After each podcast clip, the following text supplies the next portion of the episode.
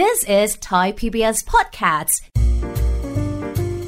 ห้องสมุดหลังใหม่ โดยรัศมีมณีนิน เราร่วมเดินทางผจญภัย แล้วก็ลุ้นไปกับปริญญาปัทมา แล้วก็วิสูตรในการที่จะจัดการกับหลวงนรุบาล จากความเดิมตอนที่แล้วค่ะ หลวงนรุบาลสิงร่างในแฉ่ง แล้วก็ไปหาวิสูตร แต่วิสูตรรู้ทัน เพราะว่าร่างนั้นไม่มีเงา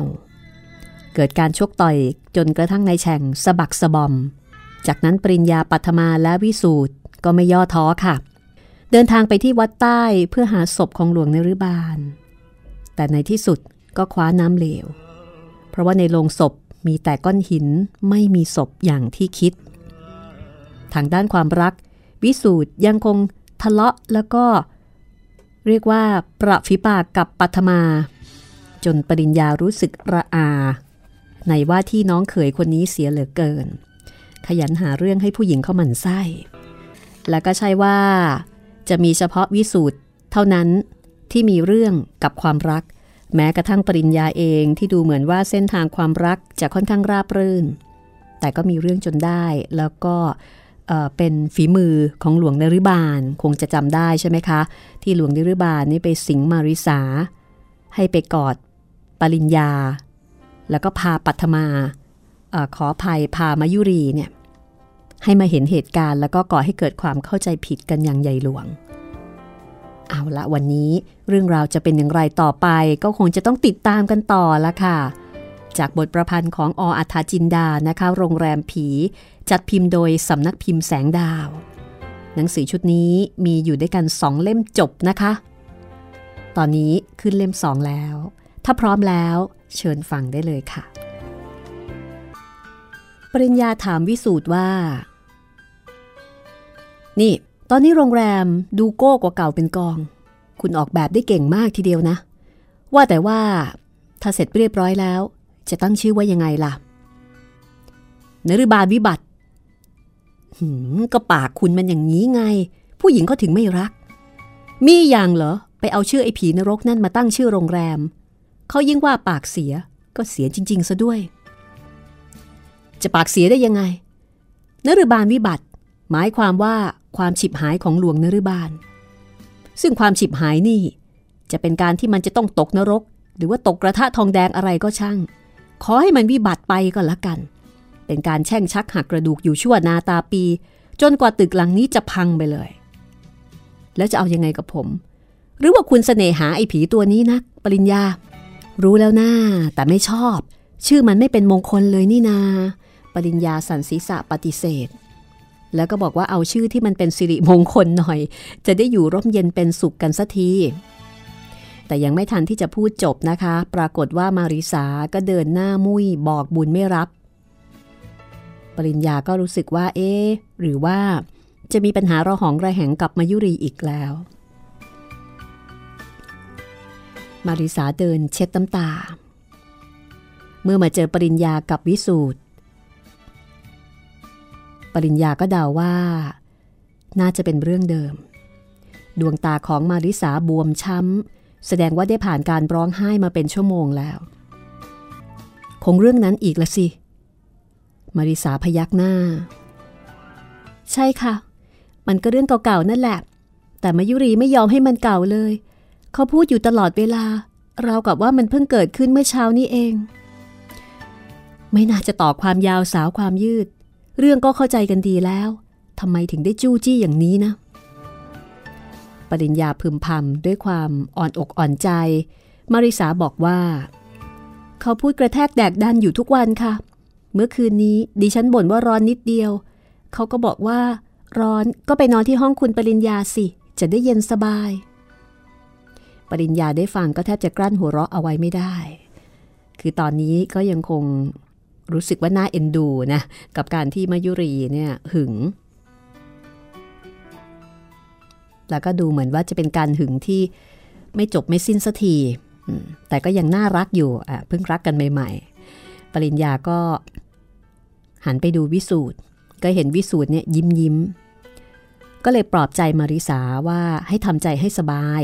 เรื่องคงไม่ร้ายแรงอะไรนัก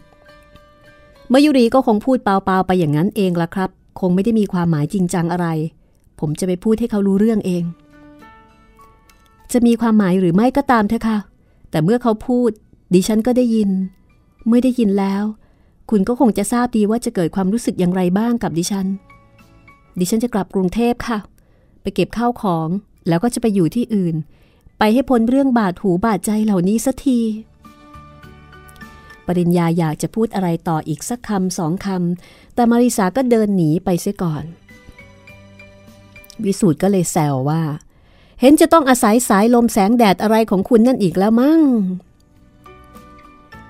แล้วก็เดินจากไปอีกคนหนึ่งพร้อมกับเสียงหัวเราะกวนๆ ทำเอาปริญญาบอกกับตัวเองว่าแหมถ้าได้เตะหมอนี่สักทีน่าจะสบายใจขึ้นมาก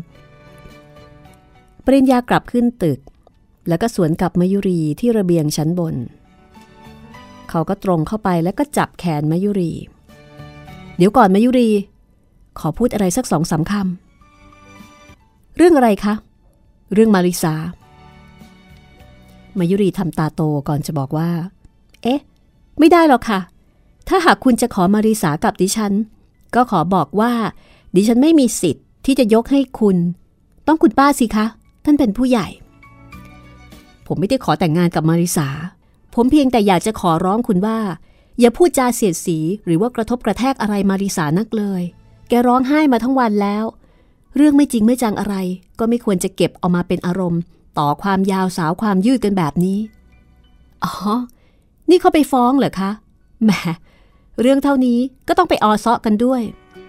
เปล่านะ แกไม่ได้ไปฟ้อง แล้วก็ไม่ได้ไปออซาะอะไรผมด้วย ผมเห็นแกเดินร้องไห้ไปริมทะเลก็ไปถามดู ผมมีพยานนะ ถ้าไม่เชื่อก็ไปถามวิสูตรมาริสาบอกว่าจะกลับบ้าน ไปเก็บของแล้วก็จะไปอยู่ที่อื่น ผมสงสาร เห็นว่าความจริงมันไม่ได้เป็นความจริงอะไรอย่างที่คุณเข้าใจ ผมเห็นคุณรู้เรื่อง แล้วก็เข้าใจมาแล้วครั้งหนึ่ง แล้วทำไมมาเกิดเรื่องแบบนี้ขึ้นอีก ก็ไม่มีอะไรนี่คะ ปริญญา คุณคงจำได้ว่าคุณเคยขอดิฉันแต่งงาน เพราะฉะนั้นดิฉันจริงจำเป็นจะต้องรอไป จนกว่าจะแน่ใจ ว่าดิฉันจะไว้วางใจคุณ พอที่จะแต่งงานด้วยหรือยัง ผู้หญิงทุกคนที่มีความรู้สึกเช่นนี้ เมื่อมีเหตุการณ์เข้ามาสะกิดเพียงนิดเดียว มันก็จะฝังลึกลงไปในหัวใจ ในความรู้สึก ในทุกสิ่งทุกอย่างที่จะเป็นประโยชน์แก่ตน เพราะได้ทุ่มเทสิ่งเหล่านี้ลงบนความรัก หรือความปรารถนาอะไรเหล่านี้แหละค่ะ แต่ที่สำคัญที่สุด อะไรก็ตามที่จะมาแบ่งแยกเอาความรักความปรารถนาเหล่านี้ไปเสีย ดิฉันก็จะต้องป้องกันจนเต็มที่เต็มความสามารถ บอกตรงๆก็ได้นะคะ ถึงดิฉันจะไม่เคยบอกว่าดิฉันรักคุณ แต่การที่ดิฉันมาที่นี่บ่อยๆ คุณก็คงจะต้องทราบอยู่แล้ว ผมทราบ แต่ที่พูดนี่ก็เพียงแต่ขอร้อง ขออย่าได้พูดจาเสียดสีอะไรแกนักเลย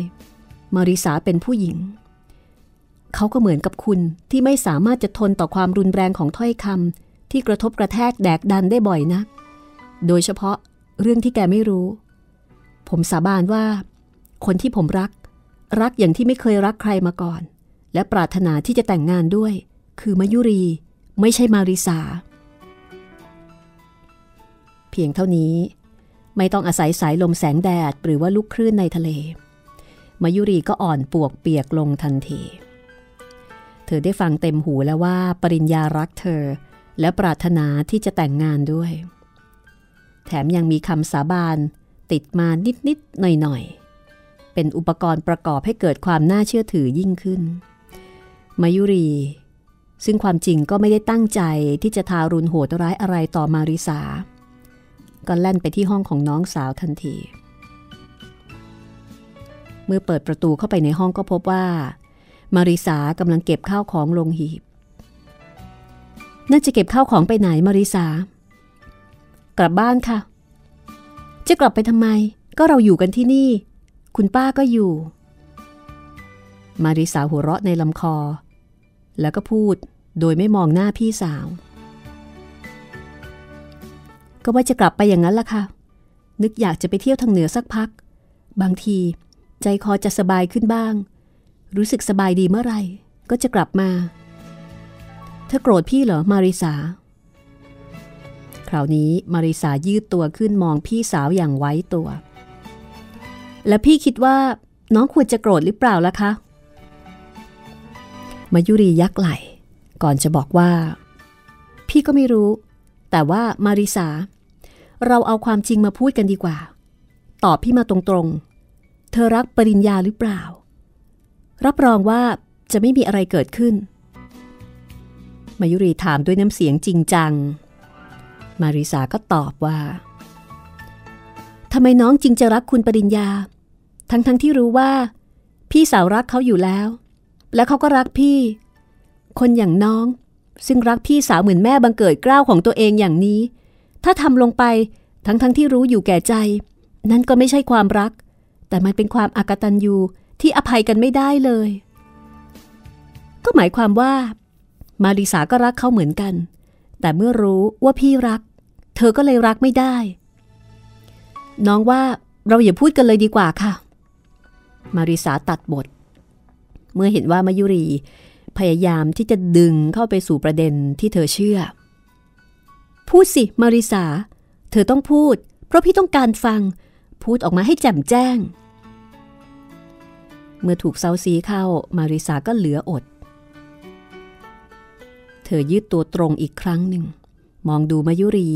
ราวกับว่าไม่เคยเห็นมาก่อน ได้ค่ะ พูดก็ได้ แต่บางทีพี่อาจจะต้องทนฟังบ้างนะคะ เอาละค่ะ พูดกันซะให้มันแจ่มแจ้งไปเลย น้องอยากจะบอกว่า เพราะว่าพี่หลงรักคุณปริญญามากเกินไป ถึงได้หึงซะจนไม่ลืมหูลืมตาสำหรับน้องไม่หรอกค่ะ น้องไม่รักคนที่เขามีคนจองอยู่แล้ว โดยเฉพาะคนจองก็เป็นพี่สาวที่เคยอุปการะเกื้อหนุน จนมีชีวิตรอดมาถึงเพียงนี้ ผู้ชายยังมีอีกทั้งโลก น้องก็ไม่ได้เลวอะไรนัก จนถึงกับจะแต่งงานกับผู้ชายดีๆ ไม่ได้สำหรับคุณปริญญา พี่เก็บเอาไว้คนเดียวเถอะค่ะ อย่ากลัวว่าจะมีใครแย่ง ไม่มีใครเขาต้องการหรอกค่ะ แล้วน้องก็จะไม่อยู่ที่นี่เป็นอันขาด อย่างน้อย พี่ก็จะหมดกังวล ไม่ต้องคอยเป็นห่วง เที่ยวตามหึงหวงอยู่ตลอดวันตลอดคืน เข้าใจหรือยังคะ ถ้าเข้าใจแล้วก็โปรดออกไปเสียจากที่นี่ น้องจะเก็บของ แล้วก็จะไปทันทีเมื่อเสร็จธุระเรียบร้อยแล้ว ปรากฏว่าโดนเข้าแรงๆแบบนี้แทนที่มายุรีจะโกรธ เธอกลับหัวเราะ เห็นเป็นเรื่องสนุกขบขัน ลุกขึ้นมากอดแขนน้องสาวเอาไว้ ไม่เอาหน้ามาริสา ขอโทษที่พี่ทำลงไปแล้ว และพี่ก็เข้าใจว่ามันจะต้องไม่จริงจังอะไร เพราะว่าเมื่อเวลาโกรธ มาริสาก็ยังคงยืนยันอยู่ตามเดิม ซึ่งเป็นบางคนที่มีความจริงแฝงอยู่ เขาก็จะต้องเปล่าเปล่าออกมาหมดไส้หมดพุง แต่นี่น้องของพี่ไม่มีอะไรเลย อยู่กับพี่นะมาริสา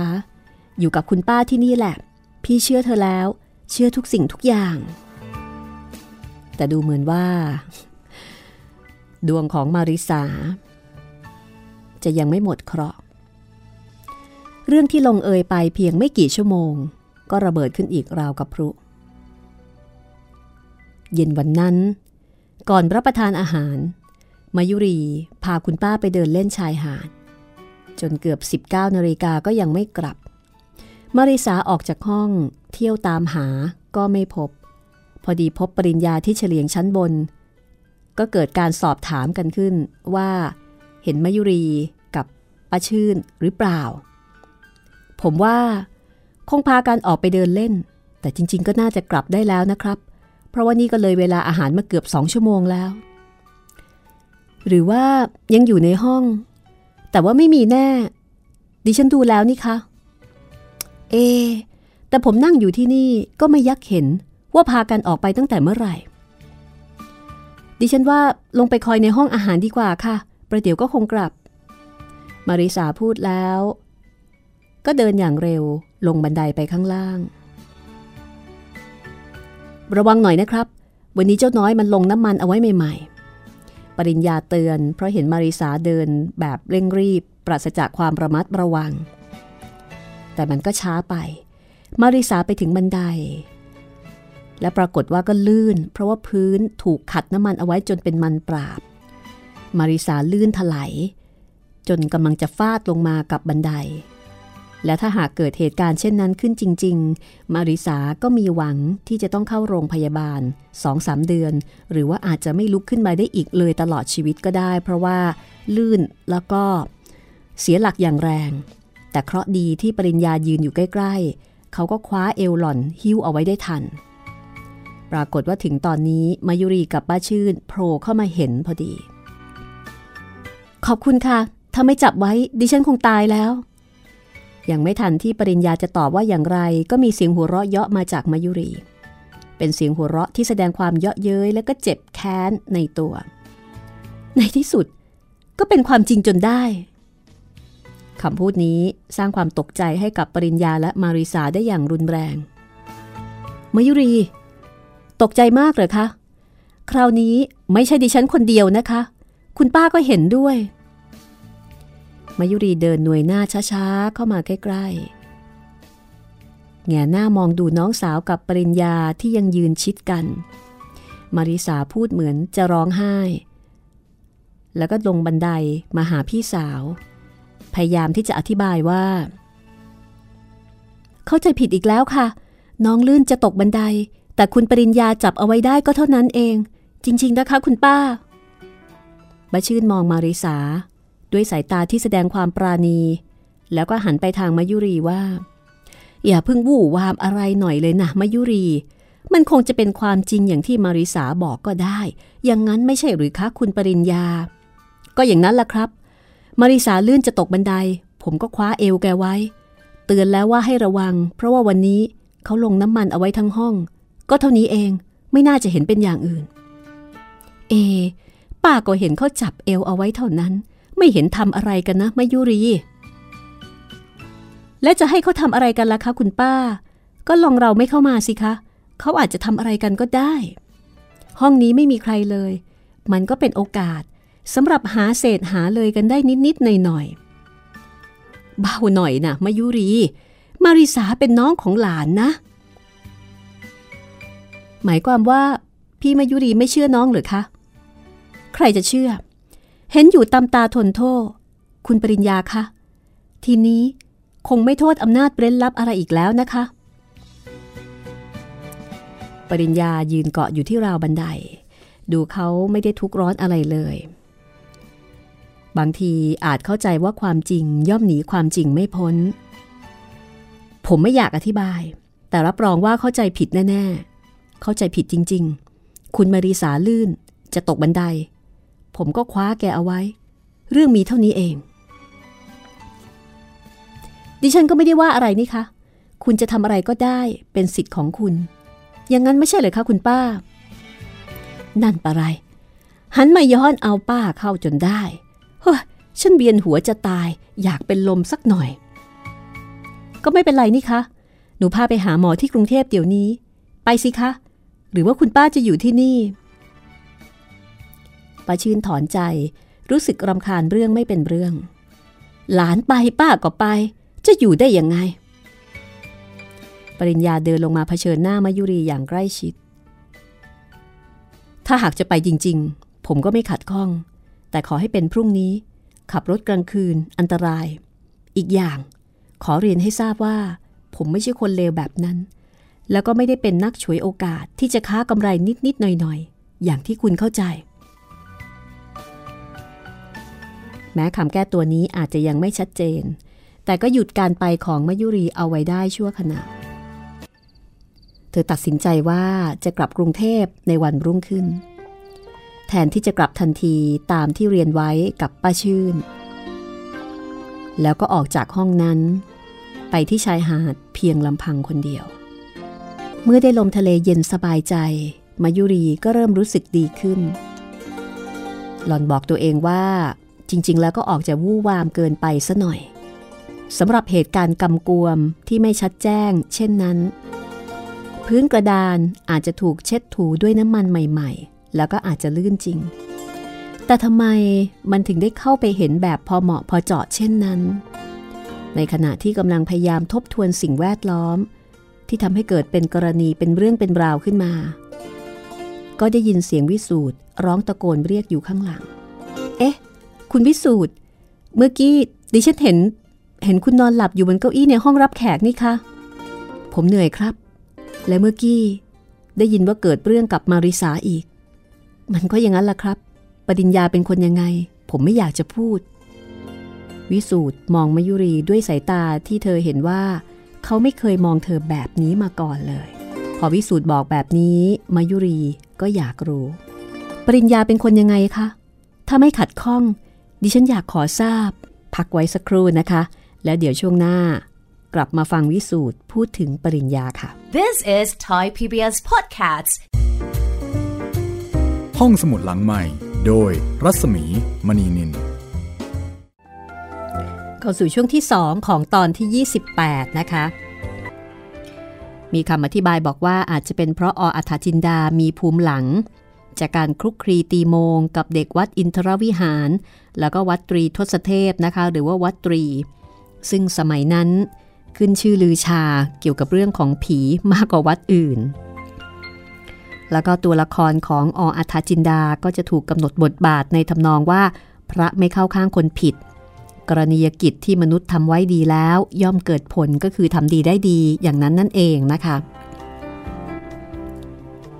หลวงนฤบาล บุรีรักษ์ซึ่งเป็นเจ้าของตำนานโรงแรมผี ก็เป็นผีที่ค่อนข้างจะโด่งดังมากที่สุดอีกตัวหนึ่ง เป็นบทเด่นทีเดียวนะคะ แหมอยากเห็นถูกนำมาสร้างใหม่อีกครั้งเหลือเกิน แล้วก็ขอให้เป็นคนอายุเยอะ รับบทหลวงนฤบาลบุรีรักนะคะ นึกถึงคุณนิรุตสิริจัญญา น่าจะเป็นหลวงนฤบาลได้ทรงพลังดีทีเดียวนะคะ ไม่อยากให้เป็นหนุ่มๆเล่นเนาะอยากให้เป็นคนมีอายุที่มีความสมจริงที่จะเป็นหลวงนฤบาลนะคะ เราจะได้ทำใจเชื่อได้ ถึงความแค้นของออชายชราที่หลงรักหญิงสาว และหญิงสาวก็ไม่รักไปรักคนอื่น แล้วก็เลยเกิดเป็นความแค้นที่ทำให้เกิดการล้างแค้น ตามมาจนกระทั่งเเรื่องราววุ่นวายนะคะนี่เป็นนวนิยาย แต่ว่าการล้างแค้นที่เกิดขึ้นจริง ๆ ในโลกใบนี้ ก็มีเป็นตัวอย่างให้เห็นมากมาย เอาละ พูดเยอะไปหน่อยละ คุณผู้ฟังคงจะรอฟังแหมกำลังสนุกเลยทีเดียวนะคะว่าเอ๊ะวิสูตรทำไมถึงจะมาแฉปริญญา เพราะว่าสองคนนี้เขาก็ถือว่ามีความสัมพันธ์ที่ดีต่อกันใช่ไหมคะ เอาละค่ะ ถ้าอย่างนั้นไปฟังกันเลยกันละกันนะคะ ว่าวิสูตรเนี่ยเขาจะพูดถึงปริญญาว่าอย่างไร ให้มายุรีฟัง ตอนที่ 28 ตอนที่ช่วงที่ 2 นะคะ โรงแรมผีออัฐจินดาค่ะ ผมก็ไม่อยากพูด แต่ว่าถ้าไม่พูด ก็คงจะยังมีผู้หญิงอีกหลายคน ที่จะต้องเสียคนไปเพราะคนคนนี้ คุณมายุรีได้รู้แล้ว ก็อย่าพูดไปนะครับ ลูกเท่าแก่เบ้ที่เมืองชน ปริญญาก็ไปยุ่งกับเขาจนกระทั่งท้องไส้ขึ้นมา แล้วก็ปฏิเสธไม่ยอมรับ แต่ดูเหมือนว่าจะเอาเงินให้เขาไปสักสามสี่หมื่น อันนี้ผมก็จำไม่ได้แน่ แล้วก็ยังมีลูกสาวตะเอี่ยมคนหาปลาที่อยู่ถัดจากโรงแรมนี่ไปหน่อย นั่นก็ท้องเหมือนกัน คนนี้ดูเหมือนจะจ่ายให้พ่อตาไปหมื่นเดียว มายุรีได้ฟังอย่างนั้นก็ตกใจ ตายละ ดิฉันไม่ยักทราบ เพิ่งทราบเดี๋ยวนี้เองดิถ้าทราบตั้งแต่แรก ดิฉันจะไม่ยุ่งด้วยเป็นอันขาด ผมก็เหมือนกัน ความจริงผมเองก็อยากจะยุ่งกับคุณมานานแล้ว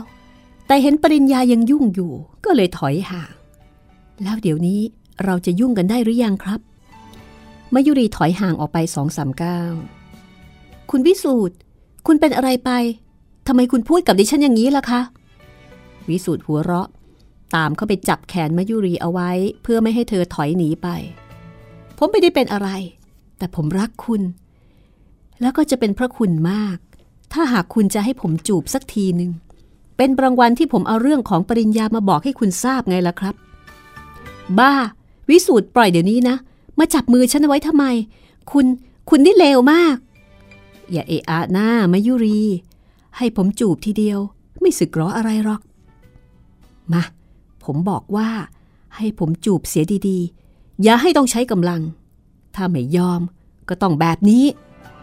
ขาดคำ วิสูตรก็กระชากร่างของมยุรีเข้ามากอดไว้ในวงแขน พยายามที่จะจูบเธอให้ได้ มยุรีก็พยายามดิ้นรน แต่ดิ้นยังไงก็ไม่สามารถที่จะหลุดออกไปจากอ้อมแขนนั้นได้มายุรีตะโกนขอความช่วยเหลือ โดยที่ก็ไม่แน่ใจว่าจะมีใครได้ยินหรือเปล่า วิสูตรหัวเราะอย่างสนุกสนาน แล้วก็กอดมายุรีเอาไว้ในอ้อมแขน พยายามที่จะจูบ วิสูตรหัวเราะ ด้วยเสียงที่ค่อนข้างจะแหบห้าวจนมายุรีเองก็รู้สึกแปลกใจ ว่าทำไมวิสูตรถึงมีเสียงหัวเราะที่แปลกประหลาดเช่นนี้ แต่ตอนนั้นก็ไม่มีเวลาพอที่จะวินิจฉัยว่าอะไรเป็นอะไร นอกจากที่จะพยายามดิ้นรน เพื่อที่จะออกไปสู่อิสระภาพพ้นไปจากอุ้งมือของวิสูตรให้ได้ จะตะโกนไปทำไมให้แสบคอแม่คนสวย ไม่มีใครเขาจะยินเสียงของเธอหรอก ยอมให้ฉันจูบซะดีๆก็หมดเรื่อง ก็ไม่เห็นว่าจะน่ารังเกียจอะไรนี่นา แก้มเธอมันก็คงไม่พังเข้าไปเหมือนตะลิ่งรอก ฉันไม่นึกเลย ว่าคุณจะเป็นคนเลวซามต่ำช้าถึงเพียงนี้ ผู้ชายแล้วก็เลวอย่างนี้แทบทุกคน ฉันไม่เอาแล้ว ช่วยด้วย ช่วยด้วย ปรากฏว่าได้ผลปริญญาได้ยินพอดี ปริญญาพยายามเดินตามหามายุรีเพื่อที่จะปรับความเข้าใจในเรื่องมาริสา พอออกมาที่หาดทรายตามที่ป้าชื่นบอกก็พอดีได้ยินเสียงร้องของมายุรี เพราะฉะนั้นมายุรีจึงรอดจากการลวนลามครั้งนี้ไปได้อย่างบุดบิดหยุดเดี๋ยวนี้นะวิสูตรนี่เกิดบ้าอะไรขึ้นมา หยุดทำไมกัน เรามันก็ตะเภาเดียวกันนั่นแหละน้าก็ทีแกกับมาริสายังไงล่ะ ทีใครก็ทีใครสิ หรือว่าจะมาทำศึกหน้านาง ปริญญาโกรธมาก แกจะมาพูดอะไรอีกแม้แต่คำเดียวนะ วิสูตรเสียแรงที่ฉันเต็มใจให้ติดต่อกับปัทมา ไม่นึกเลย ว่าแกมันก็อิมาสารเลวดีๆ นี่เอง ปัทมาวิ่งลงมาพอดี เกาะแขนพี่ชายไว้ แล้วก็จ้องดูวิสูตรด้วยสายตาที่แสดงความเกลียดชัง หนูอยู่นี่แล้วค่ะ พี่ปริญญา ไม่ต้องไปห่วงหนูนะคะพี่ คนเลวๆแบบนี้หนูไม่คบหรอก เห็นแล้วค่ะว่า นิสัยใจคอแท้จริงเขาเป็นคนอย่างไร สิ้นสุดกันเพียงนี้ละค่ะ จะเป็นไรไปแม่น้องสาว ผู้หญิงมันก็ดอกไม้ริมทาง ใครถึงก่อนก็เด็ดก่อน สาลานารีวิถีคงคาไม่เป็นกรรมสิทธิ์ของใครแน่นอน ใครเด็ดได้ก็เด็ดเอาวิสูตรยังคงกอดมยุรีเอาไว้ แล้วก็ยื่นหน้ามาพร้อมกับหัวเราะชอบใจ พอวิสูตรพูดขาดคำปริญญาก็ซัดเปรี้ยงเข้าให้ที่กระโดงคาง ยังผลให้วิสูตรต้องปล่อยมยุรี กระเด็นลงไปนอนบนทรายอยู่อย่างสงบ พอโงเงขึ้นมาปริญญาก็ซัดเข้าอีกทีหนึ่งที่กกหู วิสูตรทลาลงไปนอนที่หาดทรายอีกครั้ง แต่ก็แปลกที่เขากลับลุกขึ้นมาได้อย่างรวดเร็ว ซึ่งสองหมัดนี้จริง ๆ น่าจะทำให้เขาหลับไปได้อย่างน้อยก็สองชั่วโมง เพราะว่าซัดแบบอย่างจัง ปริญญาขยับ จะเข้าไปเล่นงานอีกสักหมัดสองหมัด แต่ปัทมาก็ห้ามเอาไว้ได้ทัน อย่าค่ะ พอแล้วพอกันทีค่ะ จากนั้นปริญญาก็ออกปากไล่วิสูตรให้ออกไปจากบ้าน หอบข้าวหอบของของแกออกไปให้หมด ไม่ต้องสร้างต้องแซงอะไรอีกต่อไปแล้ว ไปสิ บอกให้ไป คืนอยู่เดี๋ยวโดน พอปริญญาขยับ วิสูตรก็ออกวิ่ง เขาวิ่งเหลียวหน้าเหลียวหลังหายไปในความมืด ซึ่งขณะนั้นกำลังเข้าใต้เข้าไฟพอดี มายุรีก็เดินเข้ามาหาปริญญา ขอบใจนะคะปริญญา ขอบใจมาก แต่ว่าคุณไล่เข้าไป แล้วใครจะก่อสร้างโรงแรมให้เสร็จล่ะคะ ใครก็ได้ ช่างก่อสร้างมีถมไป ไม่จำเป็นจะต้องเป็นไอ้คนนี้ มันจะทำอะไรทำได้ทุกอย่าง แต่จะทำกับมายุรีไม่ได้ มายุรีนิ่งเงียบ ปัทมาร้องไห้อยู่ข้างหลังพี่ชาย แต่ความจริง เขาก็ไม่เคยล่วงเกินอะไรนะคะ แต่แปลกที่ดูเขาไม่มีความอับอายขายหน้าอะไรเลย ในการที่เขาได้ทำกับคุณมายุรีแบบนี้ ดิฉันไม่นึกว่าคนอย่างวิสูจะหน้าด้าน ถึงกับทำได้ซึ่งซึ่งหน้าแบบนี้ แต่ก็ดีเหมือนกันค่ะ ที่รู้นิสัยของเขา ก่อนที่มันจะสายเกินไป ปริญญาจับมือมยุรีเอาไว้ ด้วยความห่วงใย เป็นอะไรไปหรือเปล่า มายุรีสายหน้าแล้วก็ยิ้ม เขาก็ปลุกปล้ำพยายามที่จะจูบดิฉันเท่านั้นล่ะค่ะ แต่ว่า แต่ว่าตอนนั้นน้ำเสียงของเขาแปลกไป มันห้าวๆแข็งๆแล้วก็กระด้างกระด้างยังไงพี่กลแล้วก็พูดง่ายๆ เขาใช้คำพูดอย่างกุ้ยสารเลวกับดิฉัน ซึ่งดิฉันไม่เคยได้ยินคุณวิสูตรพูดแบบนี้มาก่อนเลย แต่ถึงยังไง เขาก็ทำงานกับผมต่อไปไม่ได้ ผมเลิกจ้าง ไม่มีประโยชน์ที่จะจ้างคนเลวๆแบบนี้เอาไว้ทำงาน ถ้าหากเขายังอยู่ที่นี่ต่อไป ก็อาจจะก่อเรื่องที่ร้ายแรงยิ่งกว่านี้ขึ้นไปอีกก็ได้ ปัทมาเดินออกตามพี่ชาย ซึ่งพามายุรีเดินกลับมาที่โรงแรม แต่ว่างานของเรายังไม่เสร็จนะคะ หนูคิดว่าให้เขาทำงานต่อไปตามสัญญา แล้วก็ให้เขาย้ายลงไปนอนกับคนงานข้างล่าง กินอยู่อะไรก็เป็นธุระของเขา เราไม่เกี่ยวข้องด้วย หมายความว่าให้เขาทำงานก่อสร้างต่อไปตามสัญญา แต่ไม่ต้องมาเกี่ยวข้องข้างบน ไม่ ไม่เอาไม่ต้องการ พี่ต้องการให้เขาออกจากงานไป นี่เธอยังอาลัยอาวรณ์เขาอยู่อีกเหรอ ถ้าอย่างนั้นก็เชิญหอผ้าตามเข้าไปก็แล้วกัน อย่าลืมว่า เราต้องการความสำเร็จนะคะ ปัทมาร้องไห้อีก เมื่อถูกพี่ชายตอบด้วยน้ำเสียงแข็งกร้าวแล้วก็ดุดัน ฉันยอมฉิบหาย แต่วิสูตรจะต้องออกจากงาน ปริญญาตอบแล้วก็เดินเข้ามาในห้องรับแขก เพื่อจะผ่านไปห้องอาหาร เพราะว่าเหตุการณ์เมื่อมาริสาตกบันไดทำให้การกินอาหารค่ำต้องชะงักไป นอกจากบ้าชื่นคนเดียวที่หอบข้าวราดแกงขึ้นไปรับประทานในห้องนอน พอจะผ่านออกประตูห้องรับแขก ก็เหลือบเห็นใครคนหนึ่งนอนอยู่บนเก้าอี้ ปริญญาชะงัก ปัทมาและมยุรีก็หยุดชะงักด้วย สายตาทุกคู่พุ่งตรงไปที่ร่างของคนคนหนึ่งที่กำลังนอนสบายอยู่บนเก้าอี้ยาวอะไอ้ในช่างเจ้าเล่ห์หนีมานอนอยู่ที่นี่เอง นึกว่าจะไปไหน มายุรีมองดูวิสูตรแล้วก็บอกว่า เมื่อตอนดิฉันออกไป เห็นเขาหลับอยู่ที่นี่ค่ะ แล้วก็กรนซะด้วย หลับเหลือบอะไรกัน มันมารยานะสิ นี่ในช่าง มาแกล้งหลับอยู่ได้ ลุกขึ้นมาพูดกันให้รู้เรื่อง เฮ้ย บอกว่าตื่น ลุกสิวิสูตรลืมตาขึ้น เห็นคนทั้งสามกำลังจ้องมองเขาอยู่ ด้วยความเอาใจใส่ก็รู้สึกประหลาดใจ ลุกขึ้นแล้วก็มองคนโน้นมองคนนี้ด้วยความสงสัยก่อนที่จะหัวเราะ จ้องผมทำไมครับ ผมกรนดังมากไปหรือครับ อย่ามาทำไก่หน่อยเลยนะ ฟังนะ วิสูตร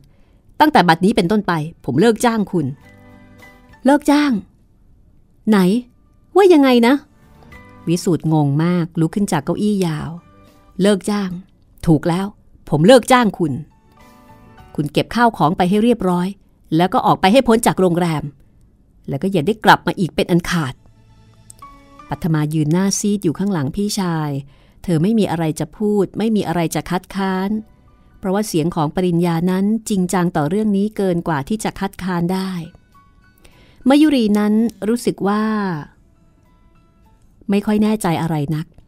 แม้ว่าจะถูกเขาปลุกปล้ำด้วยตัวเองเมื่อสัก 15 นาทีที่ผ่านมานี้ อ้าวเลิกจ้างทำไมล่ะ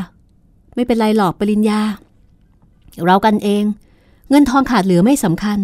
มันสำคัญที่ใจ ผมอาจไม่เอาค่าจ้างคุณสักสตางค์แดงเดียวก็ได้อ้าวปัทมา ร้องไห้ทำไม ใครทำอะไรคุณ วิสูตรขยับจะเข้าไปหาปัทมา แต่ปริญญากระชากแขนไว้ จนวิสูตรกระเด็นออกไปเพราะแรงฉุด เบาหน่อยค่ะปริญญา มายุรีร้องเตือน จะต้องเบาทำไม ไอ้มนุษย์แบบนี้ วิสูตรตกใจ แล้วก็แปลกใจเมื่อได้ยินคำพูดที่ไม่นึกว่าจะได้ยิน ตอนนี้ชัดเจนแล้วว่า ปริญญาไม่ใช่เพื่อนเหมือนเมื่อก่อน ว่าไงนะ เมื่อกี้คุณเรียกผมว่ายังไง เรียกใหม่สิมายุรีเห็นท่าไม่ดี ก็ขวางเข้าไว้ เดี๋ยวก่อนค่ะ คุณวิสูตร แกดูเหมือนยังไม่เข้าใจอะไรเลยนะคะ วิสูตรถอยไปเมื่อเห็นมายุรีเข้าไปขวาง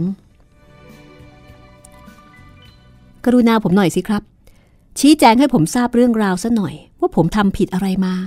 คุณถึงได้มาแสดงกริยาคำพูดแบบนี้กับผม ปัทมา ผมล่วงเกินอะไรคุณย่างนั้นเหรอ คุณถึงได้ไปฟ้องพี่ชาย ปัทมาก็บอกว่า อย่าค่ะวิสูตร อย่ามาทำเป็นไก่ไม่รู้อะไรหน่อยเลย คุณทำสิ่งที่เลวด้วยตัวของคุณเอง แล้วคุณยังจะมาถามอะไรใครอีกคะ เชิญคุณออกจากที่นี่ไปตามที่พี่ชายดิฉันเขาสั่งก็แล้วกัน ก็ได้ แต่มันก็ควรจะบอกให้รู้เรื่องกันบ้างว่า มันเกิดอะไรขึ้น ผมไม่ได้ทำผิดคิดร้ายอะไร ผมกลับมาดูงาน เหนื่อยแทบตายมาถึงก็หลับเหมือนคนตาย พอตื่นขึ้นมา ก็ได้พบกับสีหน้ากริยาท่าทางและคำพูดที่เกือบจะทนฟังไม่ได้ แต่เอาเถอะ ผมจะพยายามทนไปก่อน แต่อย่าลืมว่าถ้าคุณเลิกจ้าง คุณผิดสัญญา ผมผิดสัญญาก็จ่ายเงินให้ ไม่สำคัญหรอกเรื่องนี้ ผมจะจ่ายให้คุณทุกบาททุกสตางค์แต่ขอให้คุณออกจากที่นี่ไปในตอนเช้าวันรุ่งขึ้น แล้วคืนนี้ขอให้คุณไปนอนกับคนงาน ออกจะดูถูกกันเกินไปหน่อยแล้วนะปริญญา แต่ไม่เป็นไร เราเคยร่วมเป็นร่วมตายมาด้วยกัน เรื่องแค่นี้ เรื่องเล็ก ผมจะไปเดี๋ยวนี้ไม่จำเป็นต้องรอให้ถึงเช้า แต่ว่าเพื่อความยุติธรรม มันก็ควรจะบอกให้รู้กันหน่อยว่า มันเรื่องอะไรร้ายแรง หรือว่าคอขาดบาดตายแค่ไหนปัทมารู้สึกลังเล เมื่อวิสูตรพูดถึงว่าเคยร่วมเป็นร่วมตายมาด้วยกัน วิสูตรอาจไม่รู้เรื่องอะไรจริง ๆ แต่ว่าเขาก็ได้ทำทุกสิ่งทุกอย่างต่อหน้าเธอ ไม่จำเป็นต้องบอกอะไรอีกแล้ว คุณทำอะไรก็รู้ดีอยู่แก่ใจ แต่คุณมันโกหกเก่ง ปากเสีย ลูกไม้จัด ตกลง ไม่บอกก็ไม่เป็นไร เป็นอันว่า ผมถูกเลิกจ้าง โดยไม่รู้สาเหตุว่าผิดอะไรนายจ้างนึกจะเลิกก็เลิก ผมทำงานหลายสิบแห่ง งานใหญ่ๆกว่านี้เยอะแยะ เพิ่งได้พบนายจ้างเร็วๆอย่างคุณนี่แหละ ระวังปากหน่อยนะวิสูตรจะต้องระวังทำไม เมื่อคุณเห็นว่าปากผมไม่ดี จะซัดเล่นสักเป้งก็ยังได้ แต่จำไว้นะ ผมไม่ได้เอามือซุกกระเป๋า คนอย่างผมเมื่อดีก็ดีกัน แต่เมื่อร้ายมา ผมก็จะร้ายให้ถึงที่สุดในผล ขอให้รับรู้เรื่องนี้เอาไว้หน่อย เดี๋ยวนี้คุณปริญญาในจ้างที่เคารพของเรา ท่านได้บอกเลิกจ้างฉันแล้ว โดยไม่ยอมบอกให้รู้ว่า ฉันได้กระทำผิดข้อไหน บทไหน กระทงไหน เพราะฉะนั้นฉันก็จะกราบลาเข้าไปเดี๋ยวนี้สำหรับในผลขอให้อยู่คุมคนงานต่อไปจนกว่าจะเสร็จ แต่ว่าถ้าหากในผลจะกลับ ฉันก็ไม่ขัดข้อง เพราะเป็นสิทธิ์ของนายผล ฉันหมดอำนาจแล้ว ปริญญาหันมาทางในผล พูดด้วยน้ำเสียงปกติสำหรับในผลไม่มีอะไร ขอให้อยู่ทำงานต่อไป แต่ในผลตอบด้วยน้ำเสียงตรงกันข้าม มองดูปริญญาด้วยสายตาที่ปราศจากความเคารพขึ้นมาทันที นายช่างไปผมก็ไป ธุระอะไร ผมจะมาทำงานให้คุณ คุณพิเศษแค่ไหน ผมมาทำงานที่นี่ก็เพราะนายช่าง คุณอย่าลืมว่า คุณวิสูตรไม่เหมือนนายช่าง แต่เหมือนขี้ข้าดูแลก่อสร้าง อยู่ยามระวังระวัยทั้งผีทั้งคน ช่วยเป็นหูเป็นตาทุกสิ่งทุกอย่าง ติดตามไปช่วยเหลือน้องสาวคุณ ไปยกโลงผี งัดโลงผี หน้าที่สัปเหร่อในช่างของผมก็ทำได้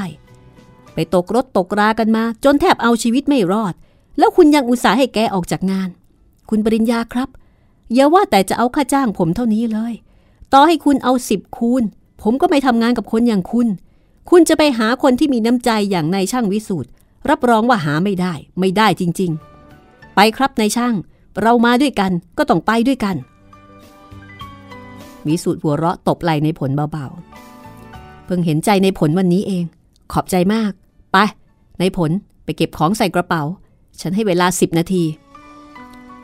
ในผลพยักหน้าแล้วก็หันหลังกลับไปโดยไม่มองดูปริญญาอีกเลย วิสูตรหันมาทางปริญญาก่อนจะบอกว่า ถ้าอย่างนั้นผมลานะครับ เพราะว่าเราอาจจะไม่ได้พบกันอีก ลานะครับ คุณมยุรี ไปนะปริญญา แต่แล้วเสียงสะอื้นของปัทมาก็ทำให้วิสูตรชะงัก ปัทมาแอบยืนร้องไห้อยู่ข้างหลังพี่ชาย วิสูตรพูดด้วยน้ำเสียงค่อนข้างเบาว่า ปัทมา ผมไปนะ ผมพยายามจะหาโอกาสหลายครั้ง ที่จะบอกว่าผมรักคุณ แต่หาโอกาสที่ปลอดคนไม่ได้ แต่วันนี้ ผมจะขอบอกต่อหน้าคนหลาย ๆ คนนี่แหละ แล้วอีกอย่าง ถ้าหากว่าผมได้ทำผิดคิดร้าย ในที่ไม่ถูกไม่ชอบประการใดก็ตาม ขอให้ผีนรกหักคอผมระหว่างทางนี่แหละ อย่าให้ทันถึงกรุงเทพ ปัทมา ผมรักคุณ แม้ว่าคุณจะไม่รักผม แต่ผมก็ไม่รู้จะทำยังไงได้ เพราะว่าผมได้รักคุณซะแล้ว มันเหมือนกับผมเอาแก้วคว้างลงไปบนหิน แก้วแตก แต่หินกลับไม่รู้สึกอะไรเลย วิสูตรพูดแค่นี้ก็ออกจากห้องไปชายหนุ่มหายไปในความมืดหน้าโรงแรม เขามุ่งหน้าไปหาในผล ปริญญามองตามไปอย่างไว้ตัว มายุรีพูดอะไรไม่ออก ปัทมาร้องไห้ดังขึ้นกว่าเก่า ครูหนึ่งผ่านไป ก็ได้ยินเสียงรถแล่นออกไปจากโรงแรม ไม่ต้องร้องหน้าปัทมา เรารู้ตอนนี้ ดีกว่าที่จะมารู้ทีหลัง ถ้าไม่อย่างนั้น น้องจะต้องร้องไห้นานกว่านี้ปัทมาสันศีษะเปล่าค่ะ หนูพยายามระงับใจอย่างที่สุดแล้ว แต่มันยังไงไม่รู้ รู้สึกไม่แน่ใจซะแล้ว ไม่แน่ใจยังไงปัทมา ไม่แน่ใจว่ายังรักเขาอยู่อย่างนั้นเหรอ ไม่ใช่ค่ะ ไม่แน่ใจว่า เขาได้ทำเช่นนั้นจริง มายุรีก็เสริมว่า ดิฉันก็อยากจะว่าอย่างนั้นนะคะ ดิฉันฟังเขาพูดทุกคำรู้สึกว่าน้ำเสียงของเขาเป็นนักเลง เป็นลูกผู้ชายแท้ๆ มันยังไงไม่รู้เขาเขาอาจไม่ได้ทำผมรู้แล้ว สองคนนี่ใจอ่อนพอได้ยินมันพูดก็สงสาร ถ้าหนูไม่เห็นด้วยตาจะไม่เชื่อเลยเป็นอันขาด ไม่มีใครรู้จักวิสูตรดีเท่าหนู หนูรู้จักเขาดีเกือบเท่าที่เขารู้จักตัวเอง พี่ปริญญาจำได้หรือเปล่า เรื่องที่พี่เล่าให้หนูฟัง เมื่อหนูสลบแล้ว พี่ให้เขาอุ้ม แล้วเจ้าตัวเขาว่ายังไง เขาไม่ยอมอุ้มหนูใช่ไหมคะ แล้วเขายอมอุ้ม เพราะพี่บังคับให้เขาอุ้มใช่ไหม ปริญญาพยักหน้าเมื่อเท้าความถึงตอนเกิดอุบัติเหตุ รถตกขู่ ถ้าหากเขามีนิสัยอย่างที่ว่าจริง เขาคงรีบฉวยโอกาสอุ้มหนูมา โดยไม่ต้องรอให้พี่บอก ไอ้นั่นก็จริง แต่อย่าลืมว่าเหตุการณ์เมื่อกี้นี้ เราสามคนเห็นด้วยกันทั้งนั้น จริงไหมครับ มายุรี มายุรีถอนใจยาว ไอ้จริงนะ่ะมันก็จริงหรอกค่ะ แต่ว่าปริญญาคะจะเป็นไปได้ไหมคะ ถ้าหากคุณวิสูตรจะทำลงไป เพราะ เพราะอำนาจเร้นลับ อย่างที่คุณเคยบอกดิฉัน เรื่องคุณกับมาริสา แล้วดิฉันก็เดินลงทะเลอะไรนั่น จะเป็นไปได้ไหมคะ พอมายุรีพูดมาถึงตรงนี้ เฮ้ย ปริญญาร้องออกมาด้วยความตกใจ มันทำให้เขานึกขึ้นได้ว่า เป็นอำนาจการกระทำของหลวงนริบาล ที่จะทำทุกสิ่งทุกอย่างเพื่อก่อเรื่องบาดหมางให้แก่เขาจริงสิมายุรี ผมลืมซะสนิท ถ้าหากมันเกิดเรื่องกับคนอื่น ก็พอจะนึกได้ แต่พอมันเกิดกับคุณ ความโกรธทำให้ผมลืมหมดทุกสิ่งทุกอย่าง ถูกแล้ว มันอาจเกิดจากอำนาจเร้นลับของหลวงนริบาลปัทมา วิสูตรวิสูตรไปแล้วเหรอ ไปนานแล้วค่ะ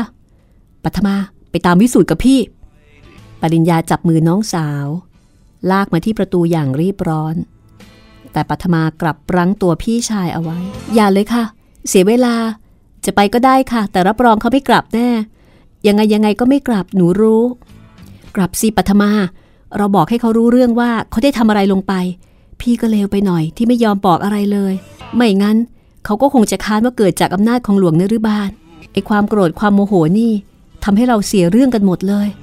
ไปธนาปัทมามายุรีไปด้วยกันไหมเร็วเข้า เดี๋ยวตามไม่ทัน ตามเขาไม่ทันหรอกค่ะ วิสูตรขับรถยังกระเพาะ ยิ่งโกรธโกรธแบบนี้ด้วย ยิ่งห่อใหญ่